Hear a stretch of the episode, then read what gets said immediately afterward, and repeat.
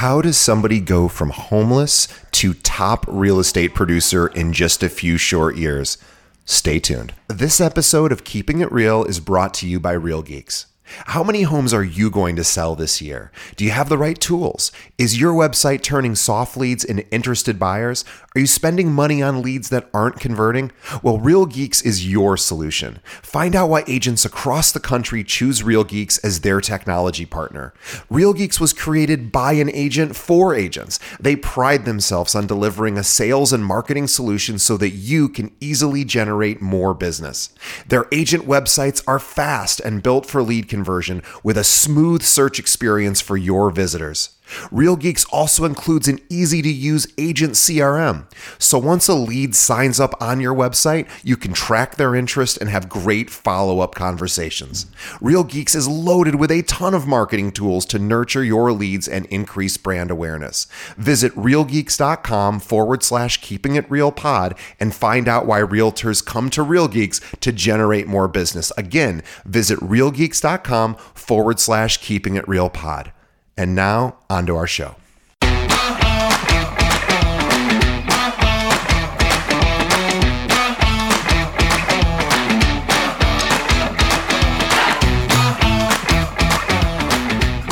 Hello and welcome to another episode of Keeping It Real, the largest podcast made by real estate agents and for real estate agents. My name is DJ Paris.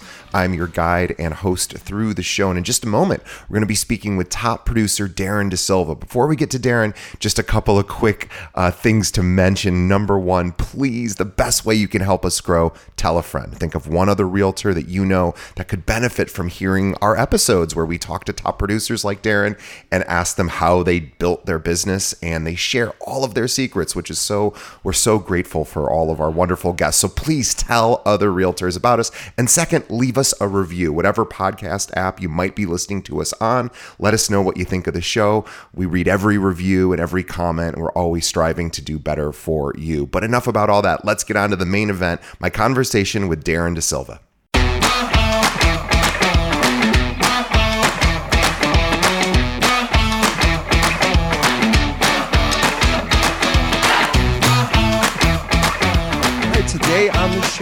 Darrin DeSilva from Realty One in Tracy, California, and also Central Valley. Um, let me tell you a little bit more about Darrin. Uh, Darrin grew up in Pleasanton, California, and he moved around a lot uh, he, throughout his childhood around Northern California. He ended up landing in Tracy, California, and then there he became homeless at 22 years old and really thinking maybe his life was coming to an end. Um, but from there, he was able, of course, to turn his life around with help. And he received his first opportunity to do sales with Kirby Vacuums. From there, he moved up to car sales and eventually into real estate, which is where he is today. Uh, and it was the best decision he ever made. And recently, in the last couple of months, um, Darrin was just awarded the National Association of Realtors 30 under 30 class of 2022, which is an incredible accomplishment because like thousands of people apply for it and they only give it to 30 people every year. So, um, a huge, huge uh, congratulations to Darren. And please check out his website, which is DeSilva Real Estate, and that's um, D E S I L V A. Uh, realestate.com desilvarealestate.com also please follow him on instagram which is darrin which is d-a-r-r-i-n underscore desilva. Both of those links will be in the show notes. So uh, darrin welcome to the show. Thanks for having me. Yeah it's a, it's a real honor um, to even be asked to be on on the show, let alone um, have somebody interested in my in my life and and kind of the things that have led me up to this point. So it's I'm grateful and I appreciate you guys, you know, reaching out to me. I um I have always thought that gratitude um is one of those well now it's talked about a lot i, I feel um, it's kind of more commonly discussed but i love that that gratitude seems to be a really present for you. Um, I've noticed that just in, in our interactions, even before we started. Um, I think um, I think that's uh, I think humility goes a long way in this industry as well, where there's so many people who um, you know kind of go the other way um, with uh, with entitlement and, and things Absolutely. like that. So I, uh, I I am absolutely uh, absolutely um, excited to hear your story. Um, let's let's start at the beginning. So tell me about sort of growing up and then how you ended up we mentioned that you know at one point you were homeless in your early 20s would love to sort of hear the circumstances there and then how you how you got out of those uh, that situation because of course a lot of people don't. So I, I i would love to hear you know what got you there and then what got you out.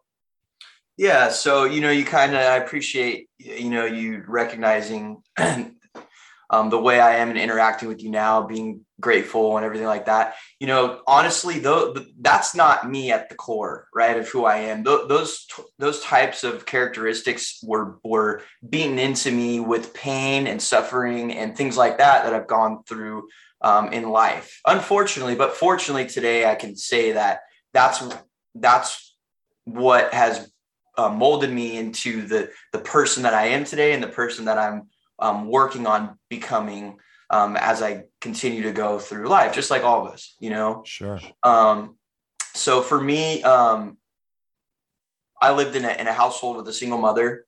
Um, she did the best she could. She had a lot of um, outside issues and things like that, you know, um, addictions and, and that sort of thing. And um, my father, same thing. He was an alcoholic um, growing up, you know, um, he would be one way on one day, the best father another day, and you never know what you're going to get.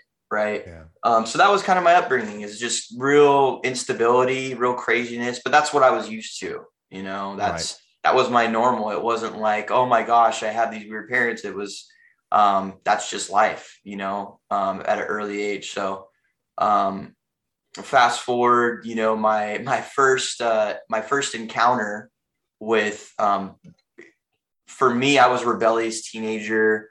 Um, I was never told no by my mother, you know, never really forced to be given responsibility um, and and held accountable for my actions. I always was able to kind of um, uh, manipulate and things like that. These are things that I learned from my parents, you know, sure. and I was able to do it as, as a small kid. This is a child doing these things, you know, 11, 12, 13.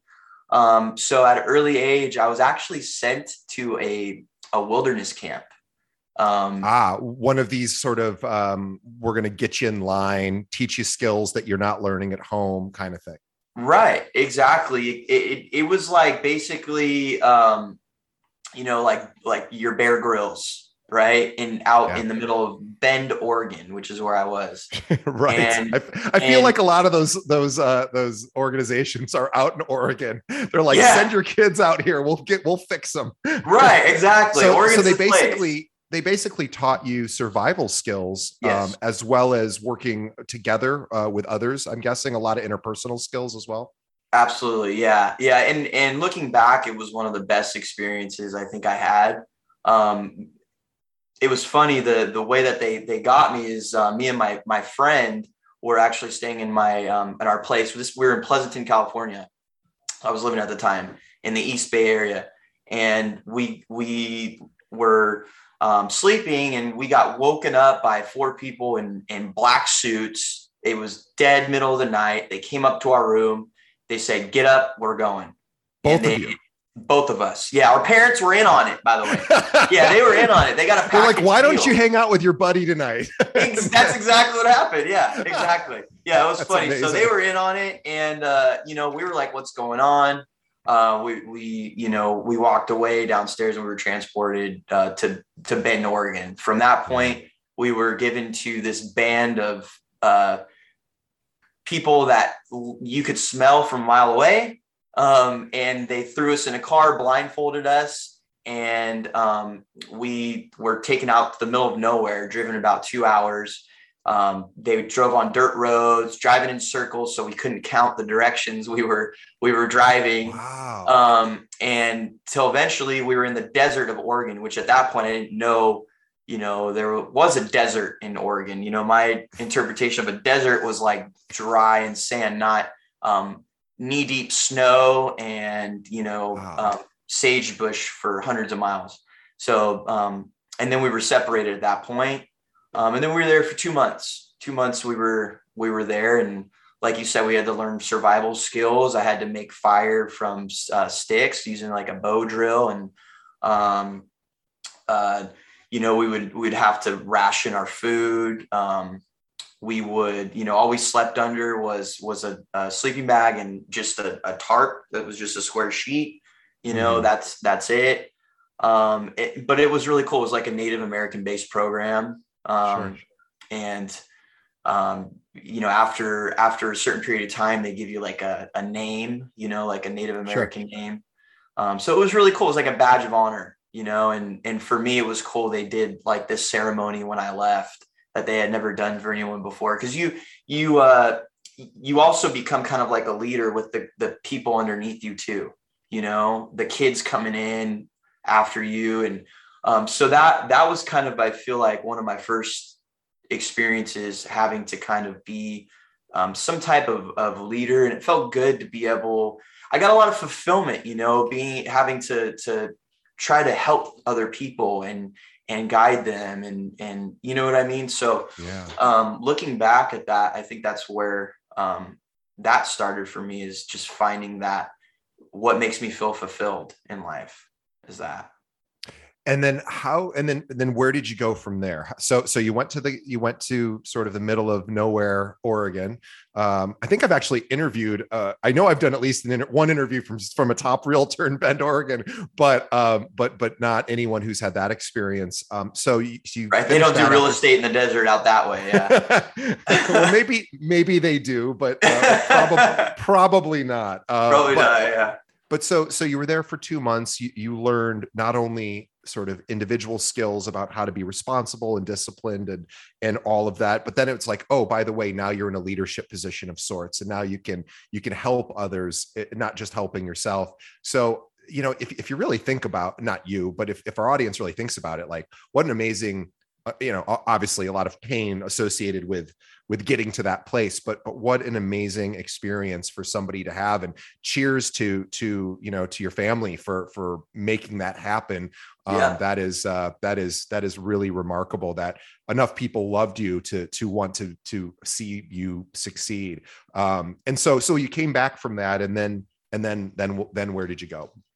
Um then I I didn't have a plan. We didn't have a plan. We didn't have structure, but we pulled what we like to call a geographical, and we moved from um, Pleasanton, California, to a little cow town in the Central Valley called Newman, which had about ten thousand people. So we went from the Bay Area, you know, the right. East Bay, um, growing up, going to San Francisco, riding BART. I mean, all the you know, San Jose, going to this little cow town in in nowhere. Um, it's about, I would say, about an hour and a half from where I was. So, so um, what? Why? What was the the thought process? If I want to go to the smaller community, what was the what was the reasoning?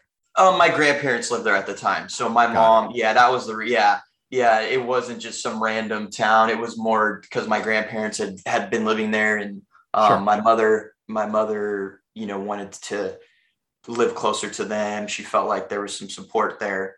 Um, and I think that was her reasoning. Um, but from there, you know, I, I, again, I didn't know anybody and just kind of jump back to what I do best and how I, how I met people at the time. And that's, you know, um, finding the not so good people, if you know what I mean, you know, yeah. um, people that get into trouble, people that, mm-hmm. um, you know, have other issues, addictions, things like that. Sure. Um, that's kind of, you know, the story of my my adolescence my adolescence you know so you fell back into some older habits correct um, yeah. you, you had more skills now so that's good but again it doesn't can make a fire if they needed it right that's well that's true and also also some leadership skills too which right. which obviously exist beyond i mean it's funny it's like look you know people have these major experiences like you did out in the the the uh, the the Pacific Northwest desert, um, and, and, and you know you had a lot of success there. But then you go back to the real world, and it's not like well everything's magically fixed, right? Like like mm life is still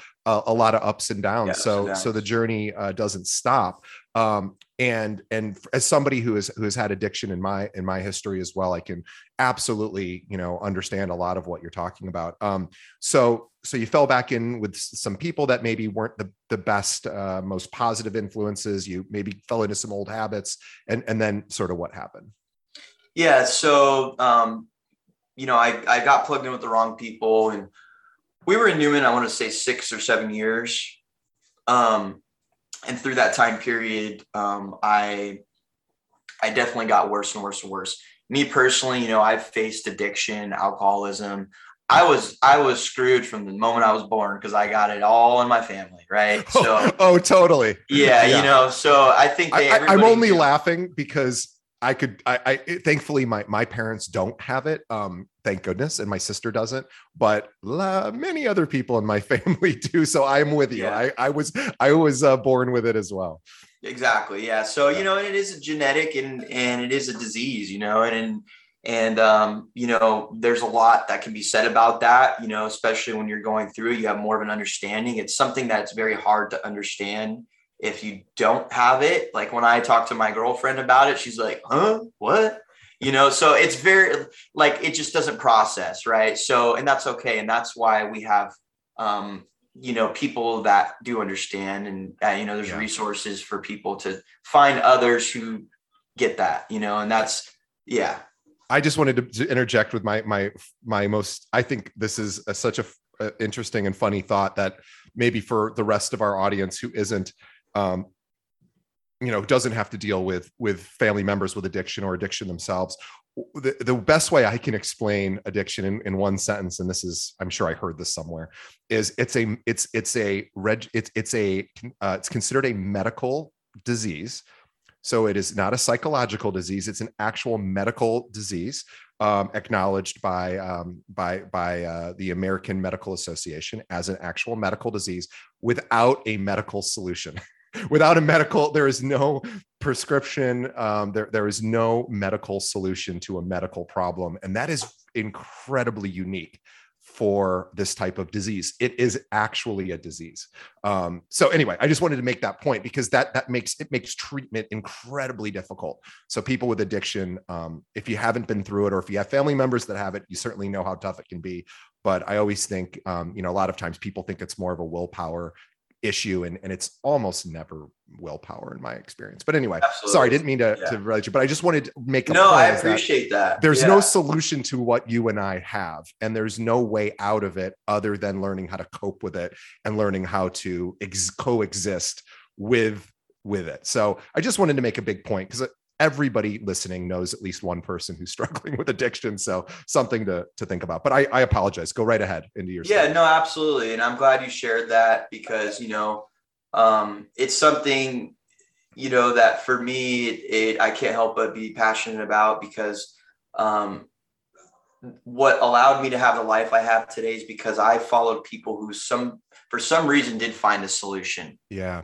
yeah. And all I did, just like with real estate, just like with um, with the gym, doesn't matter, right? You know, I have a coach for real estate. I have a um, a, a, a, trainer for the gym. I have um, a, a sponsor for you know um, recovery for, things like that, yeah, right? Sure. So it's just for me, it's the same. It's just finding people who have some have what you you want and doing what they're doing, right? And you also know? surrendering your own uh, your your own sort of identity in a sense, and, and, not in a bad way, in a really positive way, surrendering your own need for control to say, you know, there's certain things I just don't do well or I don't know how to do, but this person over here does it. And I'm going to figure out what they're doing and I'm going to hang with them.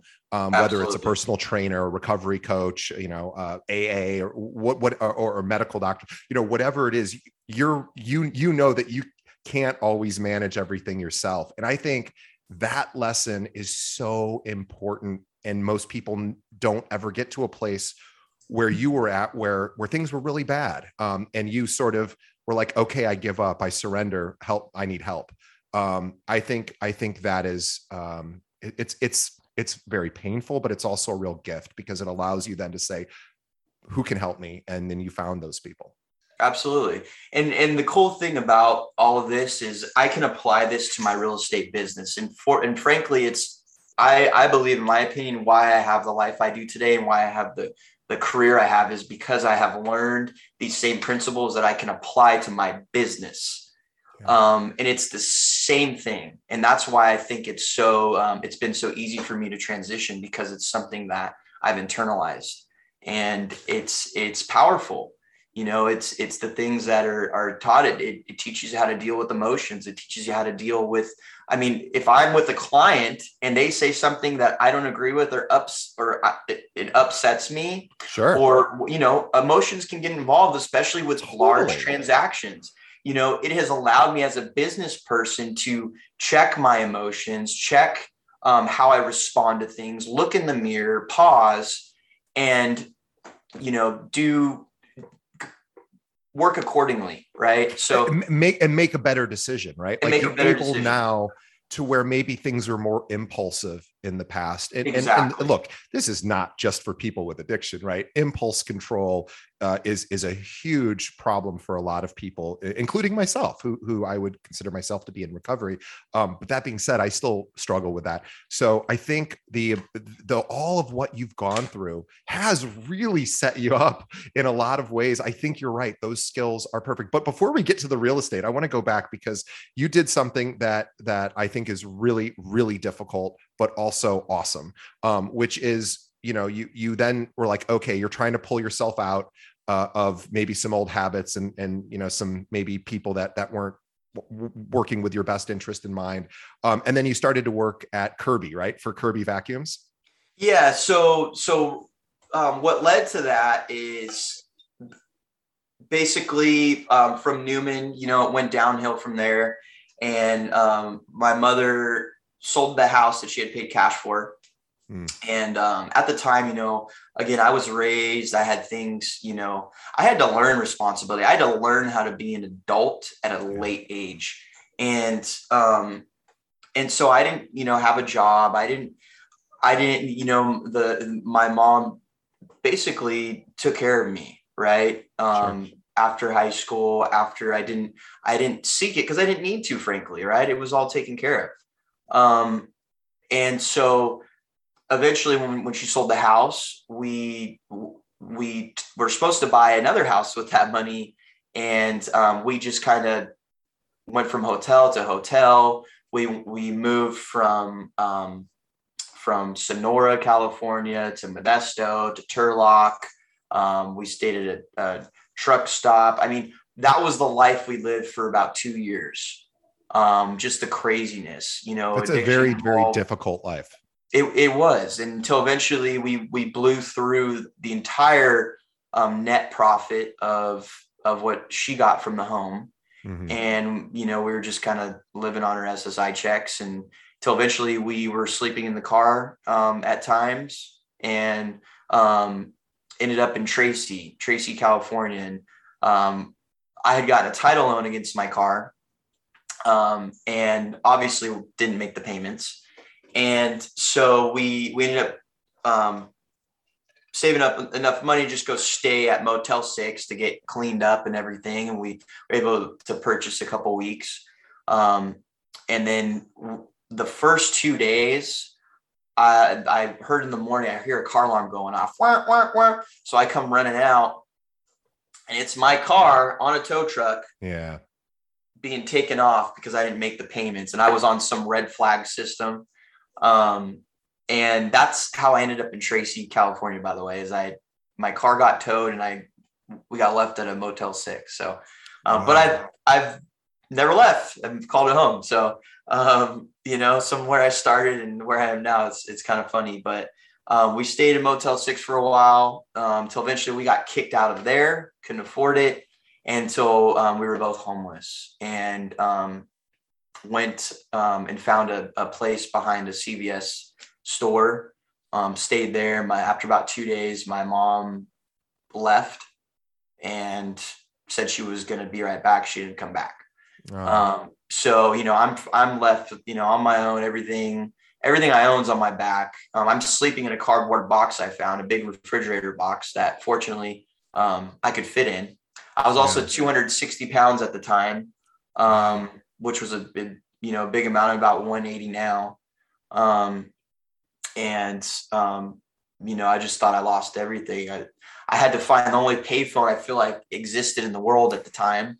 Um, fortunately, it was close by and, you know, called everybody in my family that normally I could call and um, would get me out of it. right? Sure. Because that that's that was a story of my life. Is I could always figure a way um, to either manipulate a situation or get my way out. And this was the first time in my life where I the people I called, my grandparents, everybody said, "Sorry, go go to Salvation Army. Go. We're not helping you anymore. You've burned all your bridges."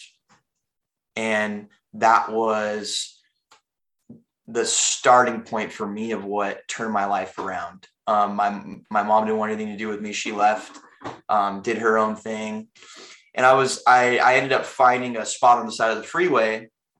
Um, and actually, like as I'm looking at this right now, I have a picture of myself homeless. Um, I keep it in front of me in my office every single day, um, just as a reminder. And um, I, I, found a place on the side of the freeway.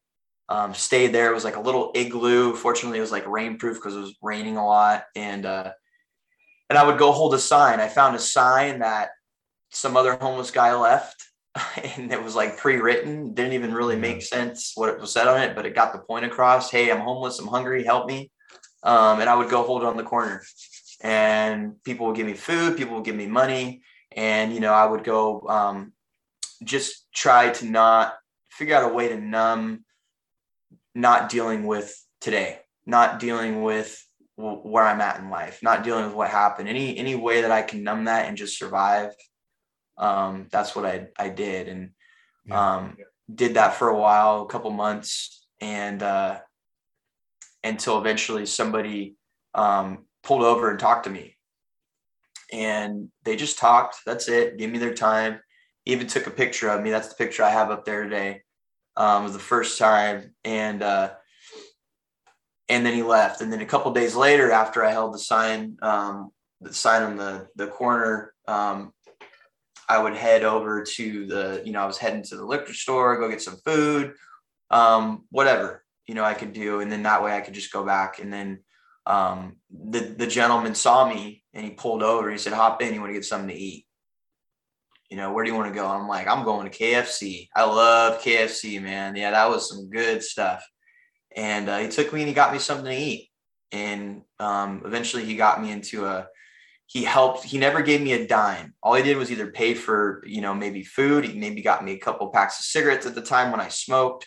Sure. Um and that was it. He just gave me his time.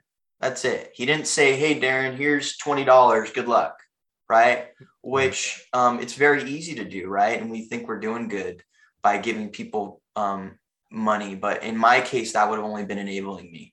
Sure. Um if he would have gave me money and, and he and also he also gave you um i'm sorry i don't want to put words in your mouth no no no. I, I, I imagine that life is incredibly lonely as well. So you yeah. now have because you know you just said everyone in the family said hey we gotta we gotta cut you loose right now because it, we can't really help you.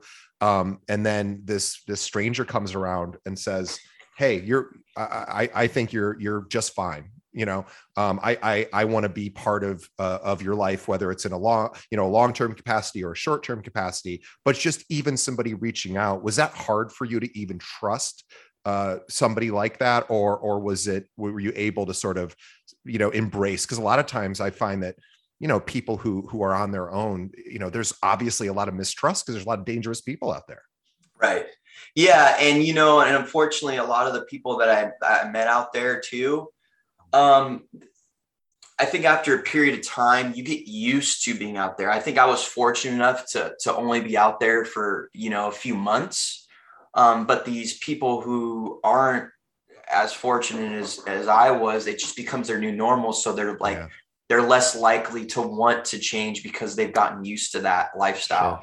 Sure. Um, and you know, I think where I was at is I was so lonely, so beaten down. Um, they call it the gift of desperation. Yes. And and that's where I was at. And I think fortunately, um, God put somebody in my life at the perfect time when I was ready, when I was when I was willing, and when I was ready to, like you mentioned earlier, surrender. You know, and um, and and I did. You know, I had an option that day when they pulled over to hop in the truck or to continue to the liquor store you know sure. and fortunately i jumped in and that's when my life changed just making that one decision you know um, that one decision and that that you know, is when my life changed. Is that day.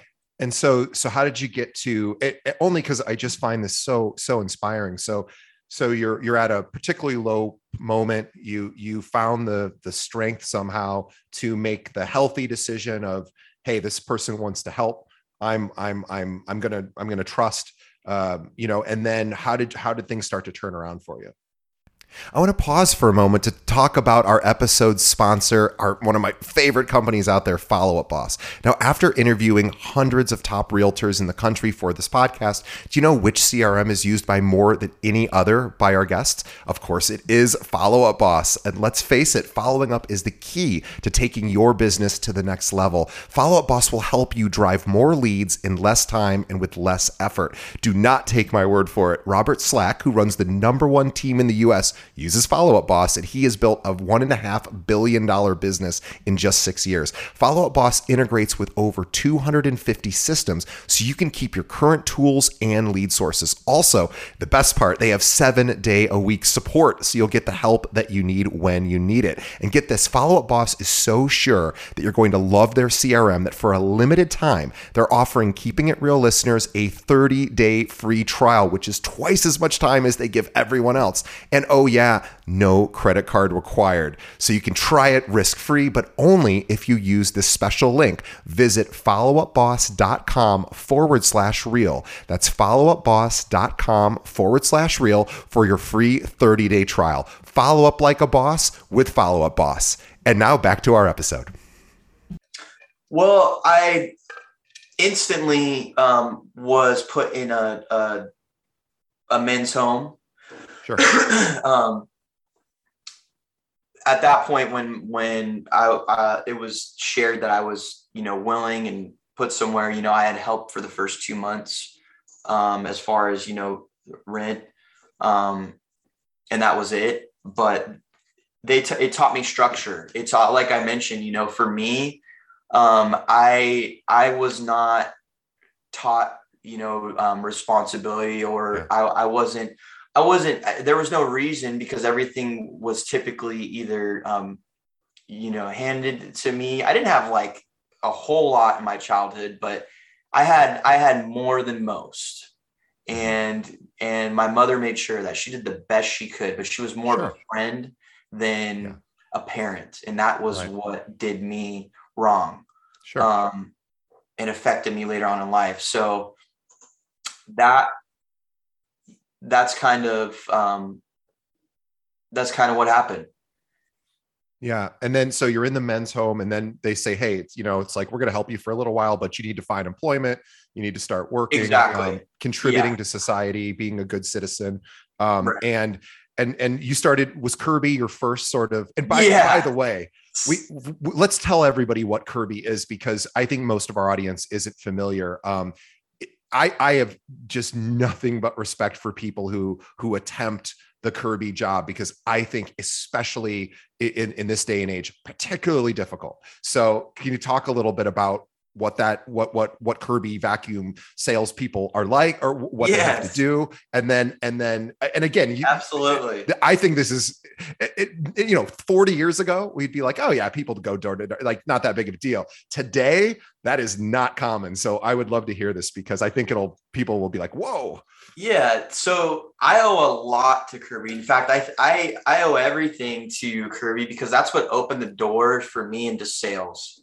Yeah. Um, and you know, I was on the internet, like you said, got into the place, and they kind of are like, all right, after 30 days, you need to start, you need to start getting a job. So I looked on Craigslist and I saw this ad, hey, open interviews, you know, come on down, right? You know, they they they try to rally up. And uh, and so I'm like, hey, perfect. You know, here's an opportunity. I was excited.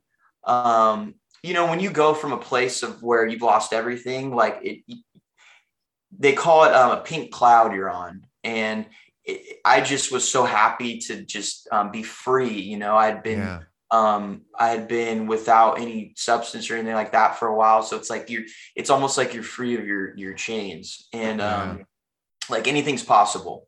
So I didn't care that, you know, there was no guaranteed pay. I didn't care that, you know, I just was like, hey, it's a job, there's opportunity, let's go. So went there, um, interviewed, you know, they they hired me, right? And uh, what Kirby Vacuums is is basically um, you go door to door.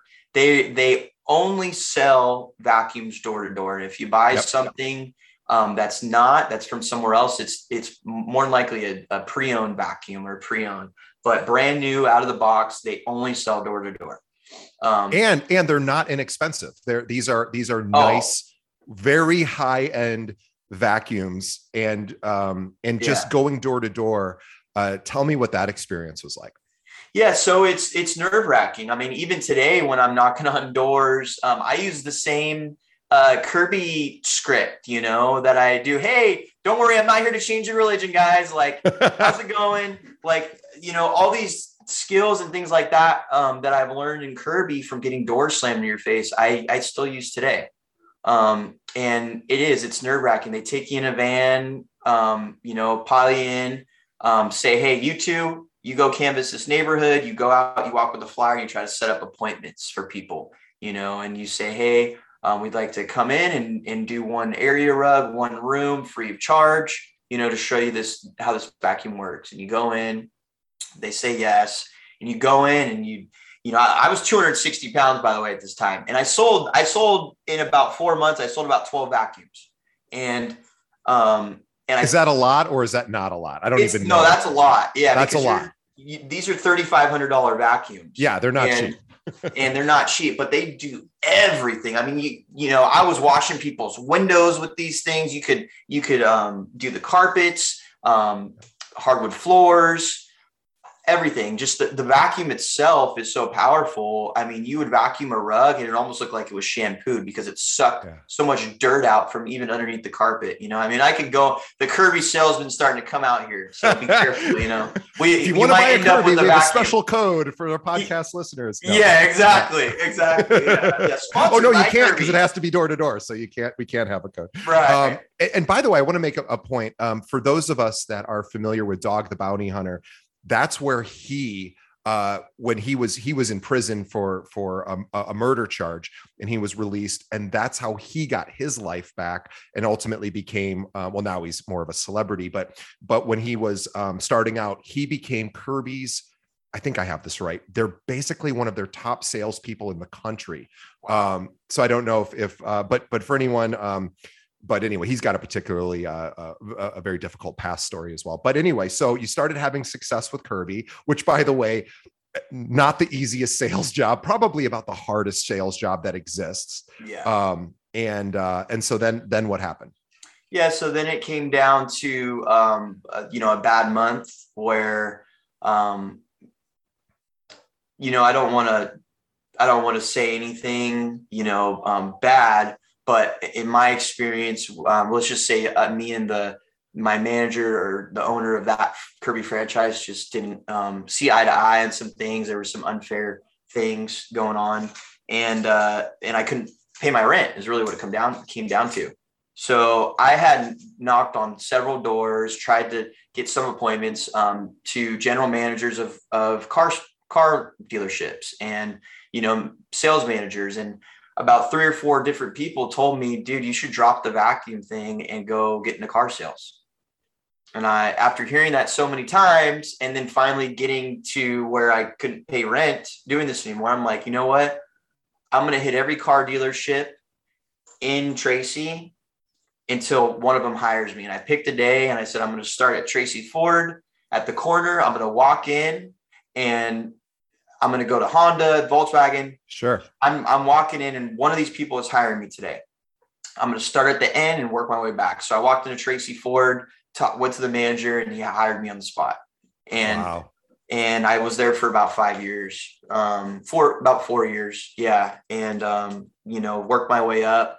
Um, and that's really what, what really helped me, you know, as I worked my way up in the car business, I started seeing, um, my effort pay off you know i could i could you know my credit started getting better my all these little things that you know i never really knew or took for granted you know that mattered so much um, i was able to you know get out of the mids place get my own little spot and um, it was just it was it was really a blessing for me at the time. You know, I I moved up to like a manager role in the in the dealership and um and from there um you know bought a brand new car and you know all these little things that they sure. call the promises, right? And and it's just you know, I they they told me when I first kind of came in um to make a list of everything you want in the next 5 years and I made a list and they said you, we, the reason we want you to do that is because if you do that and you continue on the path you're on, you're going to short yourself. And I did that. And about a, a year and a half ago, I came across this list I made. Yeah. And I looked at it and everything was checked off and more. Everything I made, and that, that was like a dream list. Like I'm like, there's no way. I'm gonna, it's gonna take forever. And it's so it was just so inspiring to see that. Um, you know, because it, it really is the truth, you know, the sky's the limit. And, uh, and I went from the car business and, um, you know, working my ass off, um, making, I feel like as, as much as I could make without moving up to like a general sales manager position or finance. And, um, and I feel like that would have kind of made me just basically live at the dealership because I already was working, um, six days a week practically you know nine ten hours a day um, so i was the only thing i could do to make more money at the time was give more time and and so that's kind of what got me into real estate is um, i saw real estate as something that is it, the sky's the limit. And whatever amount of effort you put into it that's what you'll get in return. And it's your own business. You know it's it's something that you can be proud of. You're not working for somebody else to make them um, successful. You know it's more risk. Nothing's guaranteed.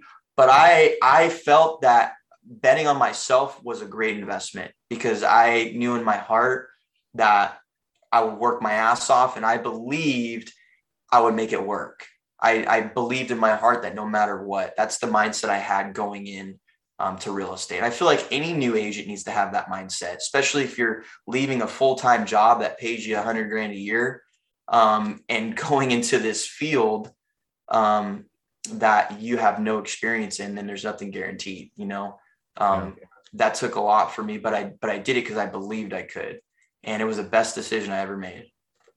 Wow. One of the best decisions, I should say. Um, yeah, well, it certainly is uh, incredible that you know so many people who start out on the path that that you were on based on you know hey that's what you knew growing up growing up and of course you know you know what you know and uh and and, to be able to to you know to sort of get out of the cycle of that um is uh is tremendously difficult and also um rare uh sadly sadly rare.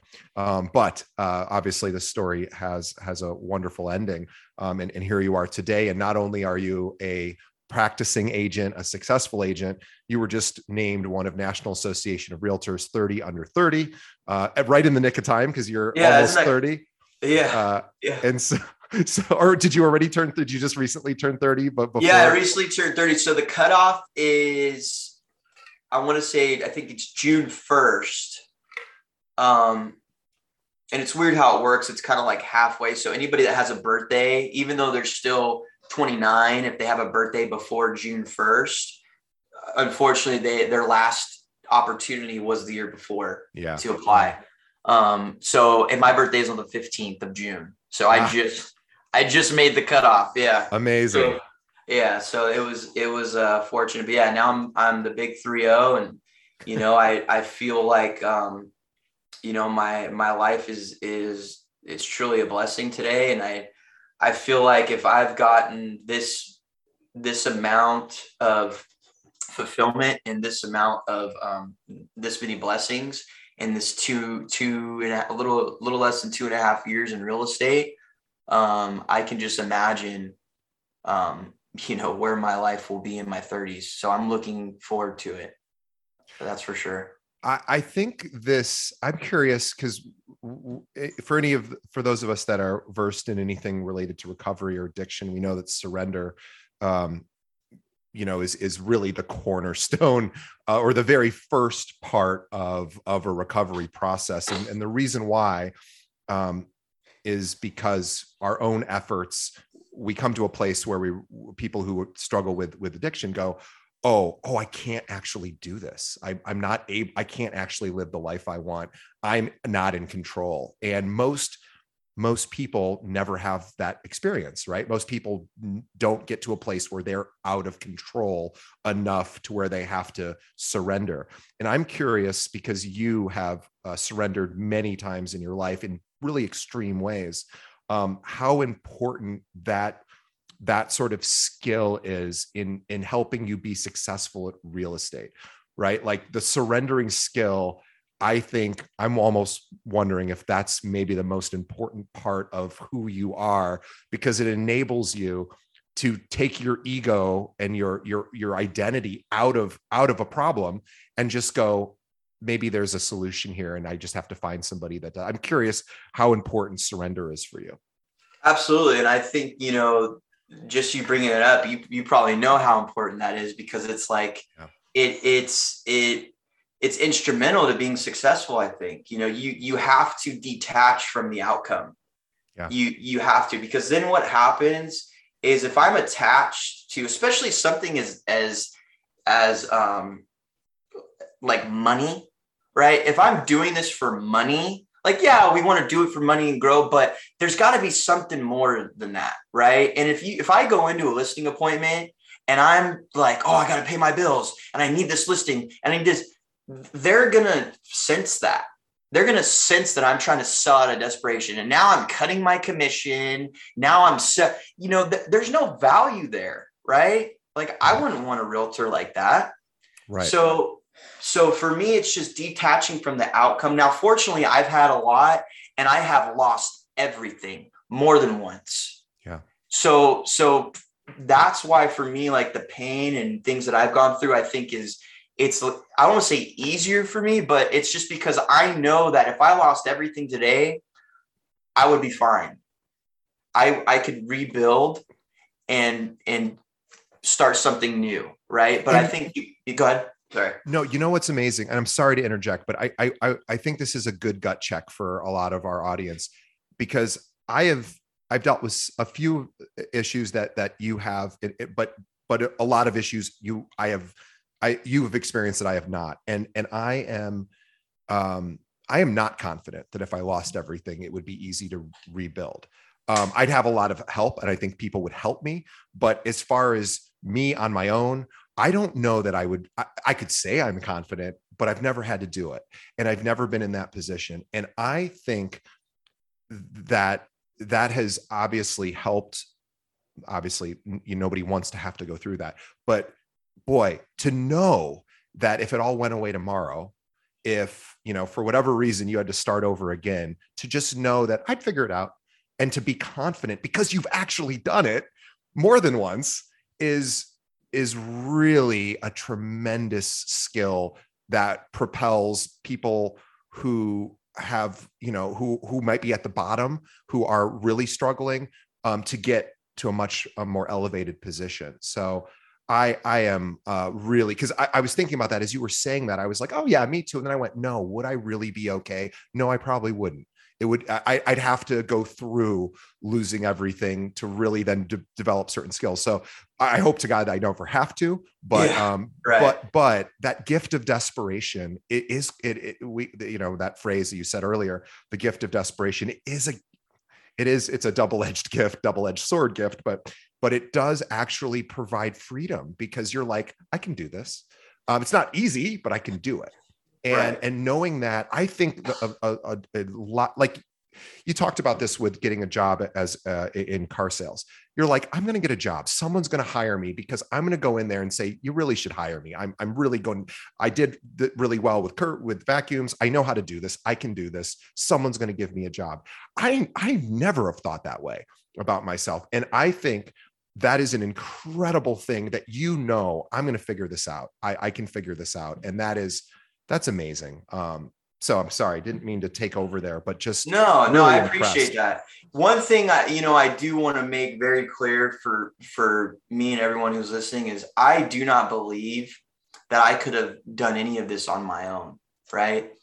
I know for a fact that the only reason that I have the life I have today is because I surrounded myself with individuals who um, were willing to help me and were willing to show me a way. One person that told me this great analogy it's kind of like if you're trying to climb Mount Everest. You know, if I were to climb Mount Everest by myself, I probably wouldn't make it back. But Yeah, if we- I went, you die. Yeah. I'd die.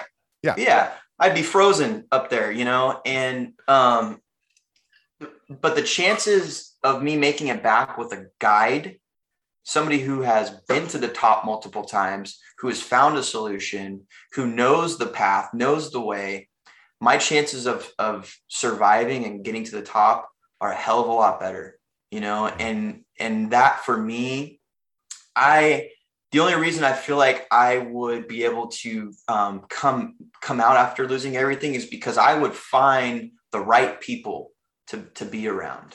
I would seek those people out who who have also lost everything before and came back, you know, and just follow what they've done, you know. And I think the only thing that I do have is that belief that it's possible, you know, like you mentioned with the car dealership, it is I believed that it was possible and I can do it. You know, I just needed help to to figure out a way to do it. And um and I I truly believe that me on my own, I am nothing. But me as uh, with somebody else and with a unit and with a team and with people, we can achieve impossible things. And I truly believe that. Yeah, it's like that one plus one equals three kind of thing. Yeah. It's like it really is uh the sum is greater than than than the parts, right? It's it it really um having uh, I I've always thought like not always I, I it took me till I was in my 30s to realize oh I need a council of people in my life who will tell me the truth who Right. will actually be there to to say hey man you're going a little nutty about this thing or or we see you heading in this direction which maybe isn't so great um but also people that are like we believe in you you're you know and and we have skills that you know and and just having people around who um who and the, the good news is there are tons of people who are willing to help. The hardest part isn't finding those people i think. For me it's it's about being willing to ask because it is Right. hard to ask. Yes. whether you're a real estate agent and you're brand new and you're like i don't know what i'm doing. I don't know how to get clients. I don't it's like go talk to i mean this whole podcast started because i thought wouldn't it be cool that like if we could get a, a list of uh, uh, of all these stories of top producers and how they made it? Like i didn't think oh i'm going to be talking to top producers. I assume somebody else had already done this. And i was like i'll just find the podcast that already exists and i'll just give it to our agents because they want to they want to hear from these top producers. And then i went nobody's done that. And i went oh okay well we should accumulate these stories. But but it's all because you know um it, it, it- people who have risen above are in, in our in my experience have are very willing to tell their story and and and help others. Um and if you can find people that are willing to help you that's great but you have to you have to go first. You have to be willing to ask for help right? Um and and that's probably not something you struggle with as much as maybe other people who haven't been uh, as desperate at times. So let's talk about you know you're you're starting in real estate um how did you start your business i mean you don't have the traditional background of like uh, well i don't know actually so so did you have a sphere of influence when you started or was it like i'm starting a whole new thing and i'm starting over from scratch I mean, a little bit of both. I, it, it, the sphere I have, I've created from car sales and doing that. You know, I was kind of um, doing a lot of social media with car sales as well. So I think that helped me because I would have people the same way they they reach out to me for houses. Um, it was the same thing with cars too. Um, and so I would I would establish that branding you know, as a car salesman. So that transition was really weird, but um, I think I I made the transition very well because I went from being that car guy to real estate, you know, and I announced it to every, I like Tony Robbins say, I, I burned the boats to the island. Right. You right. Know? So I, I cut off all other op- options. I burn yes. the bridge behind me. Not not burn bridge in a negative way. I just I, I burn the uh the, the lifeboat. So right. this is all I got. I'm gonna make exactly. I announced it to the world. I am leaving the car business. Thank you, Ford. All of that. So that way I have some sort of accountability. Yeah. Uh, when things get rough. So there's no turning back. So again, that that just it's gonna work mindset yeah. you know it's gonna i'm gonna make this happen.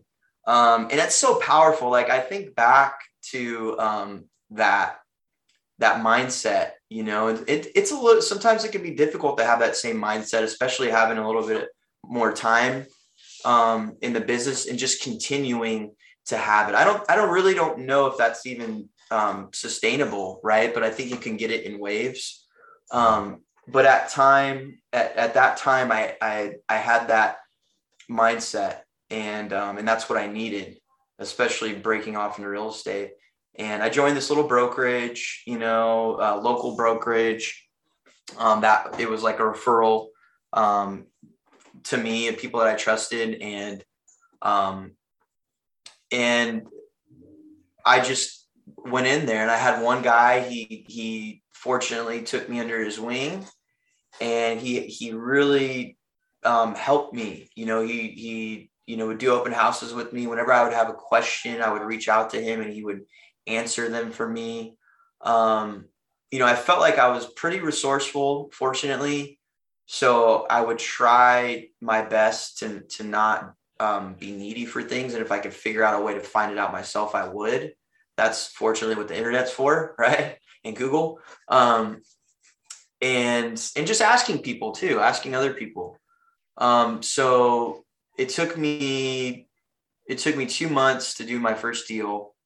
Um, Which, by the way, two months is pretty short time frame for somebody's first transaction is a real estate agent that's that's that sounds like an eternity for those of us in the you know but we can re- uh, everyone listening can remember you know doing a deal in your first couple months is is not very common. So uh so but cheers to you for even getting that accomplished you know so. yeah and that's another thing too about mindset because if there's any new agents that are listening you're going to be told that um it may take six months to a year for your first home. You're going to be told that. Um and i would hear people say that and in my head i i would tell myself you know what? Maybe for you right but not for me. I'm going to make this work. Right. Yeah. And I think if you just, again, that belief system, if you have that belief system um, and just continue to believe and, and stay consistent with your activities, just like prospecting, just like um, working every day, you know, treating it like a business. You know, real estate's one of those things where you put in the work today and you get the results a month or two, you know, at the at the soonest yeah, I was gonna say could be a years. Yeah, it could uh, be a year. Yeah, and mo- more likely it's it's going to be that long, right? But um, you have to put in. You have to have the mindset that what you're doing today is going to benefit you later on, right? It's not going to be well, quick. And that's the thing too. And I, I hope I, am glad you you you sort of challenged me a little bit on that, and I, I appreciate that because it is impressive to do a deal within your first two months, but it's not unheard of and it's absolutely doable. It's just not as common but also most people don't have as much desperation to say i gotta make some i gotta pay my bills i gotta make something work. It's amazing again yeah. back to this gift of desperation. But what what happens is by putting the blinders on and realizing okay most of my efforts today in real estate won't manifest to, to actual income maybe for a year maybe six months you know a year whatever uh, whatever the the the you know the time uh, sales cycle is in, in your particular market but you also end up making some quick luck uh, along the way, right? Like right, exactly. Like yeah. it ends up like lucky things start to happen to people right. who are cra- crazy disciplined. So it's not just like, I mean, look, we could say not a whole lot of luck fell your way. Um, or we could say you had a lot of luck fall your way at the right times. Either way, you have always been um, at, on your way up, a very disciplined person um, you've always sort of made your own luck. It sounds like like going from car dealer to car dealer. is no is not fun and beg basically begging for a job and i don't mean begging in a bad way but being like i got to get a, a job mm-hmm. that is is in most people would never do that. Most people won't go to 10 different dealerships. Now you got you got lucky on the first one in a sense yeah. but you would have kept going until someone said yes anyway. So Absolutely. so the reality of it is you could say oh it was lucky it was the first one. Well yeah but it might have been the third one or the fourth one or the 10th one. You would have still got a job um eh, because well or maybe you wouldn't have and then you would have pivoted to something else. But the point is is you were convinced that there was a way out and all you had to do was put is put the blinders on and just go to work essentially. Um, and someone's always going to give somebody a chance who has that mentality. Like that is it's really kind of a boss's dream hire. Somebody comes in and says i have to work here. I need to work here. I want to work here. Like that attitude um, and and i imagine that's probably endeared you to your clients because as you show or, or you didn't show but but you have a, that picture of hey here's a time when i didn't have anything much or, or much of anything or maybe really anything. I have that picture from i remember what it was like and not that there's anything wrong with with going through that experience of course it's it's brought you to where you are today but it's nice to sort of say to say oh at one point i that that's that was my reality. Today i have a different reality um, and uh, and and you know there's been a lot of people helping me along the way but it's really been a lot of effort on your end. Um, so so let's talk about the future. So you started in real estate. You you uh, had you did your first deal and within a couple of months and then then how did things progress from there um, so from there, I always had at least one pending, um, which was nice. Amazing. Yeah, it was it was nice. Um, and and a lot of my business has come from from my sphere, you know, from um, referral partners, from um, those sorts of relationships that I nurture and have developed a system around that. Um, and and that's really where um, all of my business came my first year. Um, and you know it was a blessing. I made i made more my first year than i did at at my my car sales job where i was killing i was selling 30 cars a month um, which is it's pretty good in the industry. Yeah. um, you know and just just crushing it and and here in real estate working less you know um in a sense like like compared to how I was working in the car business, right? Where you're clocked in, you're at the dealership, right? And and that's also one thing is like I just thought like if I was able to take that same mentality that I had in the car business and apply it to um to real estate in my business, which let's face it, I don't think any real estate agent really does, you know. Um and but the ones that do are super successful. And that's what that's what i i try to do and, and have a schedule you know um, just have a system and treat it like like a business you know just because i get to dictate my own schedule does not mean um, i shouldn't treat it like a business. And that's what i'm starting to, to learn is just trying to have some structure um, and things like that um, instead of treating it just like like a lot of agents treat it just as like a um, hey i'm a realtor treating it more like this is my business. This is you know i need to have systems in place. I need to have a schedule. Um, I, I add admins transaction coordinators you know having team members just having that growth mindset. And that's kind of where i am today is starting just starting that process with that. Um, trying to um, have these systems right a guy that was living in a cardboard box trying to develop systems for a real estate business. Let me tell you, it is not easy. so I I fail more than uh, succeed, you know. But I I learn and I learn new things every day, and and I invest in coaching. I invest a lot in real estate coaching and other things because I know the value.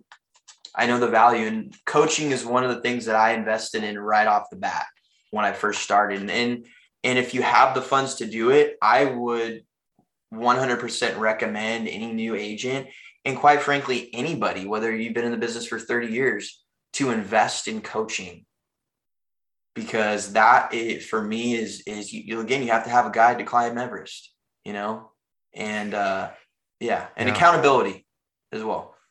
Yeah, we all need we all need Sherpas to help us kind of lead the path, guide the way, uh, hold keep us on the path too. And you know, they always say what it takes a village to raise a child. It takes a village to run a business. I mean, it just does. And boy, you know, aren't you so aren't aren't we so lucky that we live in a time now where we can get help globally um, from people that we wouldn't have have had, had access to uh, 20 years ago. Um, that that just wasn't wasn't a thing. You couldn't hire a virtual assistant 20 years ago. They didn't exist, or if they did, I didn't have access to them. And now we can get help from people all over the globe um, who can help us uh, for you know reasonable cost. Um, and you're you're helping them by providing them income. They're helping you by helping run your business.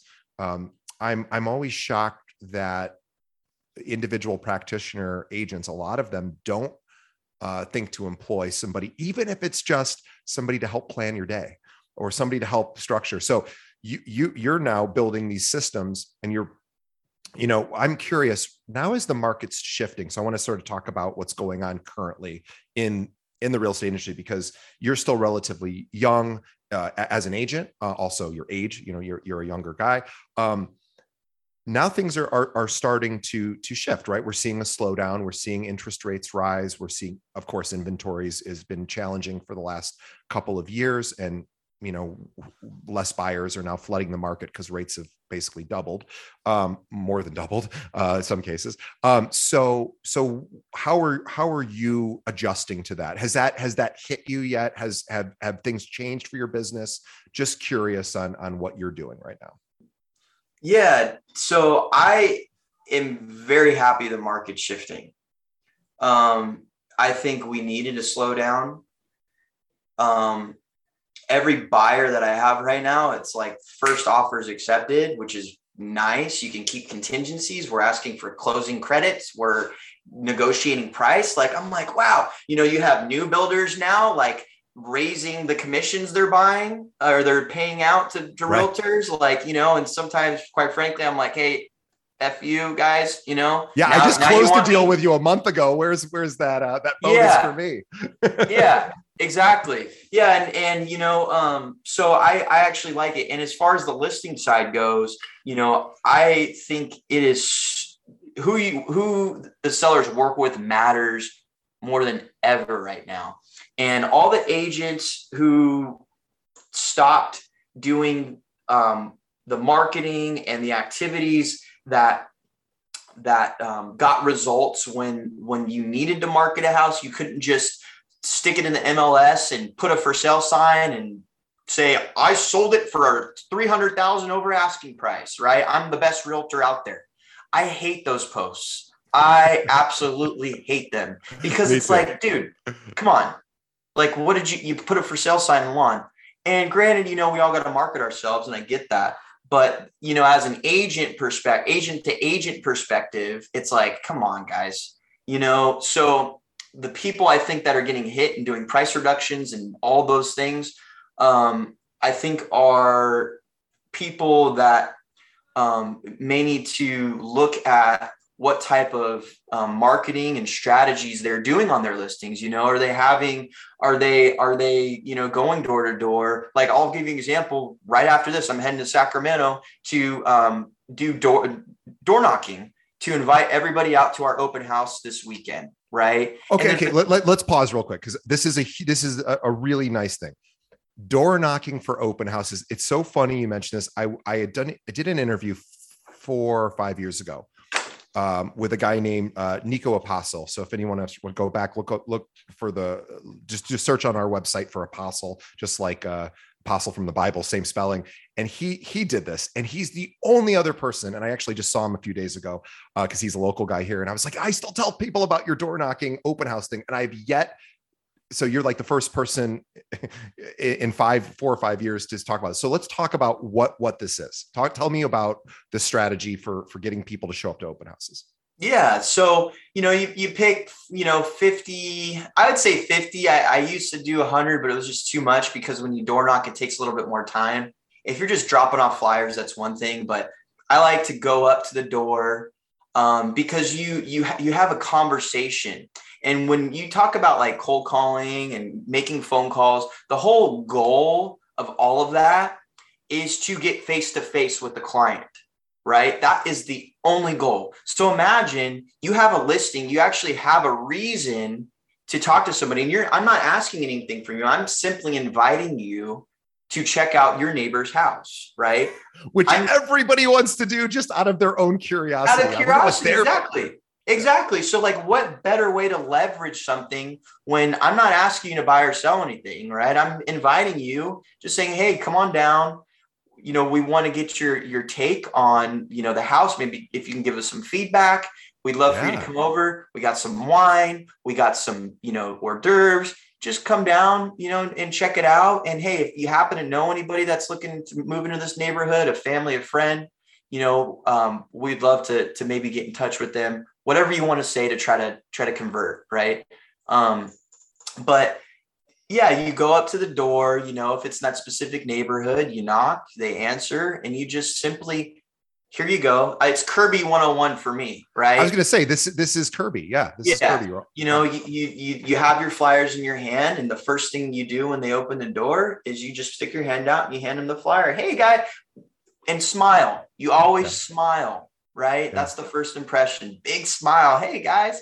You know, and um, just that. And again, you know, back to the the whole cold calling and just doing phone calls in general you're, you're the whole point is to be face to face. I've literally all I've done is walk. Didn't cost me ten thousand dollars for a lead. Nothing. I literally walked over to this person's house, who is a potential um, lead, and I and I gave them something of value, and I'm now creating a, a conversation with them. And if if I if I track my numbers, I'll know that if I talk to ten people that I've knocked on their door I'll probably get, you know, two or three emails phone numbers and one potential appointment to come back and talk about potentially selling their house. Right. So is, is that, are those numbers about right? So, so maybe knocking on 50 gets you about 10 conversations, which gets you two or three emails, which maybe nets you one customer. one opportunity. Right. One opportunity. Yeah. So so whether it's a buying buying or selling sure. it's it's just an appointment lead generation right and that all that all was free you know so it, it, it's it's free and it takes it's free and it just takes time and it takes willingness and it takes a little bit of uh getting over the lump in your throat to knock on a door of a stranger yeah. and and it, i always i always have told try to tell our agents it's not creepy if you're not a creep.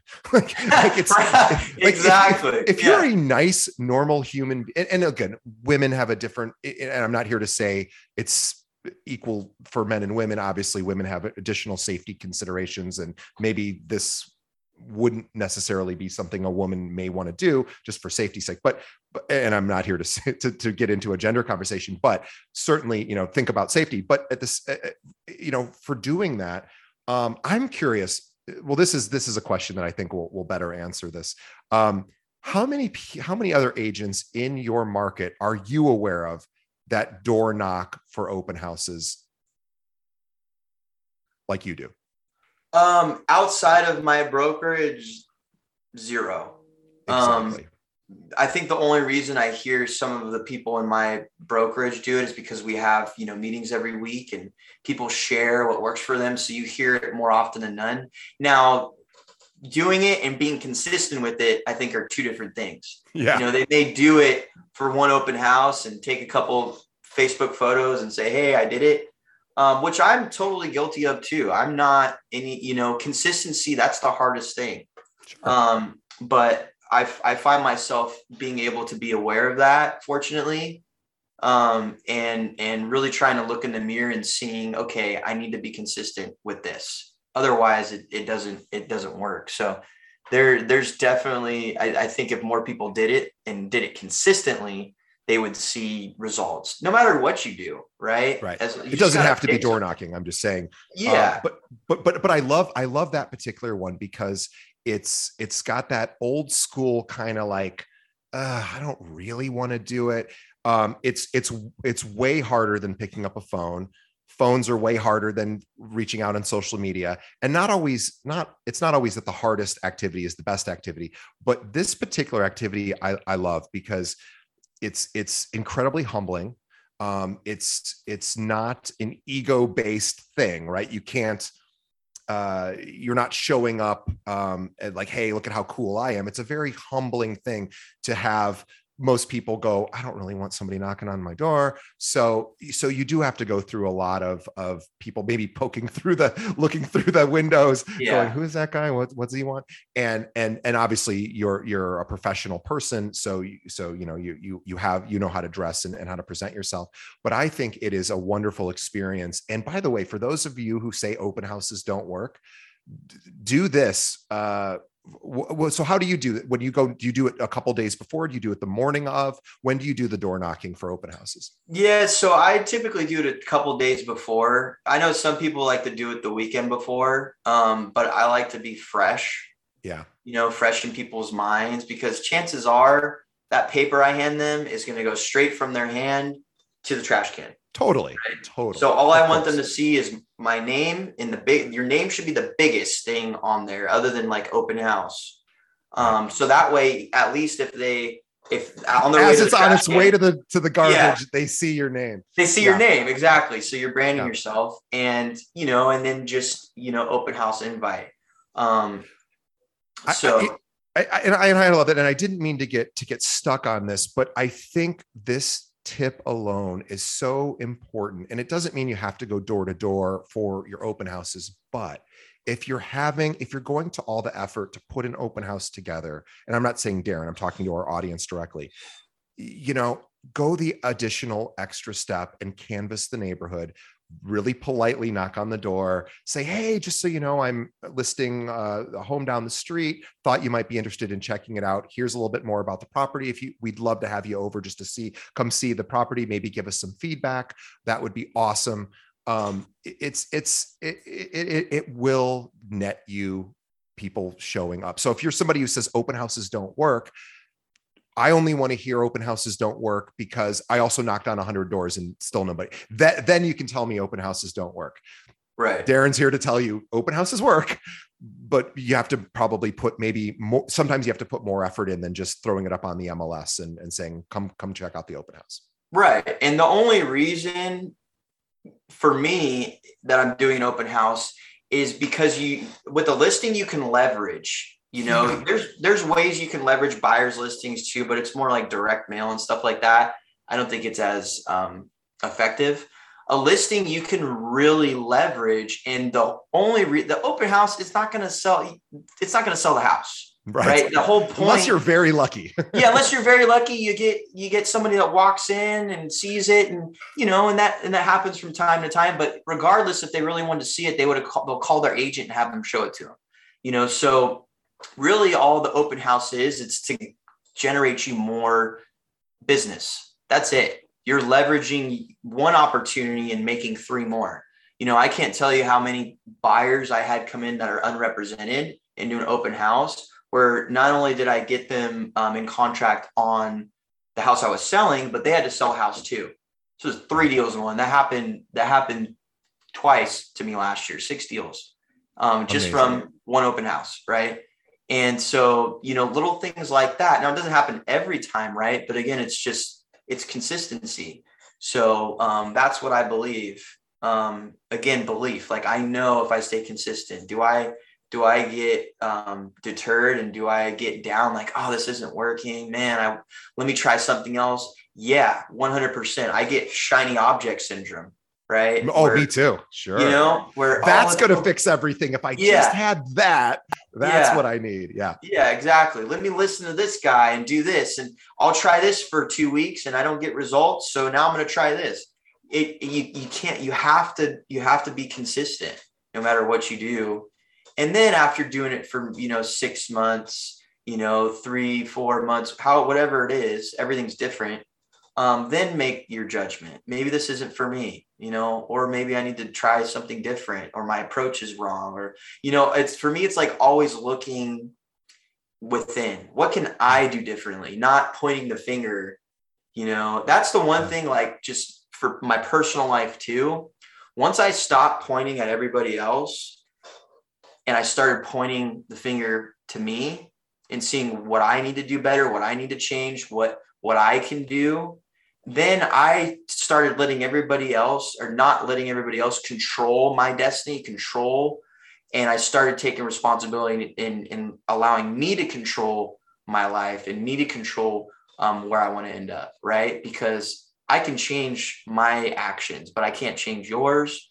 I can't change the brokerage. I can't change anything. So I can't blame it on the brokerage. I can't blame it on the market client, conditions. The market conditions. I can't, what all I can do is adjust, right? I think this market, go, going kind of back to your your question about the market, I think this market is it's going to show the true professionals and the amateurs and the people who do this as a side business or just don't treat it how they should. You know, don't take it seriously. Like we're dealing with people's largest assets. Like these these are people's lives. You know, I have clients crying to me sometimes because of how how stressful the process can be. And and it's like I want to make it so smooth for them that I don't have to hear one person ever tear up that's that's where my I'm like, how can I make this escrow or this selling or buying? How can I make this process just so smooth for my clients to where all they have to do is worry about packing, right? You know, you know, it's funny. I um, I I just I, I absolutely could not agree. I went through this process a year ago. I bought um, a primary residence. Was not my first time buying a home, um, but um, it, it was my first time in a while buying a home. And I also work in real estate and we have like almost 800 agents here. So you would think that I would be like pretty, I'm sort of in the industry and I'm kind of like, shouldn't be that emotional about it. And thank God I had uh, people to help me through my own emotional storms of my own transaction, which was pretty normal. And there wasn't even any major hiccups. And I thought, you know, I sort of know more than the average person who's, I'm not, you know, I'm not a practicing agent, so I don't know as much as you, but I know enough. We have enough agents here that I sort of feel like I have a general idea of how it all works. But it was so incredibly stressful. So I was like, oh, I forgot how it feels. And and you're you're so right that having the job of the realtor, at least for me, was keep DJ calm. And I my boss was the guy who, who was keeping me calm. You know, he was he was he was the one where I went, I don't know what to do. I don't know how to do this. This is all freaking me out. And then, you know, and I'm not somebody who doesn't handle things well, I think, but even for somebody in the industry, it was crazy stressful and it was a perfectly normal transaction. So I think you're absolutely right. And then then now think about, you know, of course, everyone else who isn't in real estate doesn't re- doesn't remember what it was like to buy a home because maybe they did it 10 years ago or they haven't ever done it and now and now we're in multiple offer situations uh, still even um, so you have a lot of stress there so so i think you're right that you making things as stress free of course it's still going to be stressful is really the the main benefit of working with a realtor is having somebody say don't worry. I, I, I, will, I will keep you up to date. I'm, I'm on it. Um, do you yeah. find that that's the most important part of your job is sort of ma- managing, uh, being on top of it so that your clients don't, you know, that they're able to, like you said, all they have to worry about is moving. That's it. it it's just communication too, keeping people in the loop. If there's, if there's no update, send them a text saying, Hey, there's no update. You know, don't just not text them. Right. like like little things like that that I've found people really appreciate. And it and not only that, but the service you give, um, like to me, it it I I focus the reason I give high level service like that. One, I want to take care of people, but really it's because I want people to refer me to their friends, family, people that they know because of how great of a job that I did. Right? There's all there's always some uh, there's a motive behind it, right? And sure. and and and that's the truth, you know, um, because that's what I value. I want to be known as that guy that makes it smooth for people. So it's in everybody's best interest to focus on those things too. So that way you're you can have a very um, lucrative referral business, referral based business where you're just getting referred clients left and right. You know, yeah. like that's the dream. you know? Yeah. And it all has to do with service and discipline, right? So, so you, you have echoed that over and over and over again in the time we have. And I think it's a good place to sort of uh, sort of wrap up today because um, yeah. wow, I feel like I've just been on this emotional journey with you. Uh, I appreciate your vulnerability, your honesty, your willingness to share uh, some of uh, some of your life uh, sort of story, and and I think that is it takes tremendous courage and um, and and I've, I've, I have a tremendous amount of respect for that. So uh, congratulations. And by the way, also not just me recognizing it clearly national association of realtors thinks you're pretty special as well uh, awarding you the 30 under 30 which i know a few people i know many people who have received that award and they're all they're all amazing people. So you are now of course in that same same uh, rarefied air which is uh, i'm sure very humbling for you but it is really impressive to the rest of us. So by the way we should also mention uh, that Darrin is now in, in a place where he's like, I am now expanding. I'm building up this thing. Um, and maybe uh, he's going to need some additional help and wants to build out his team. So if Absolutely. Darrin, t- tell us, tell us who you're looking for, because we have lots of agents who listen from all over the country. Who, who are you looking for? Who would be a good fit for you in, in your team? Yeah. So for me, I'm looking for somebody that's coachable, that is is willing to learn um, I, I look for people that have more questions than answers, right? Um, and and that for me is somebody who would fit into the team.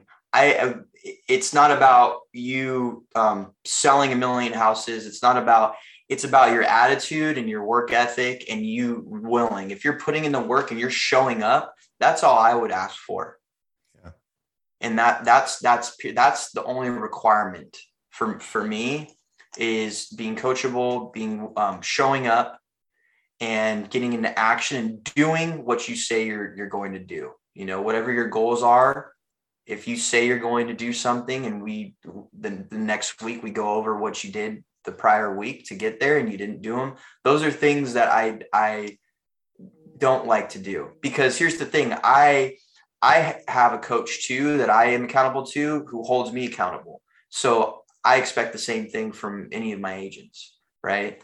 Um, and that's the kind of team I'm building.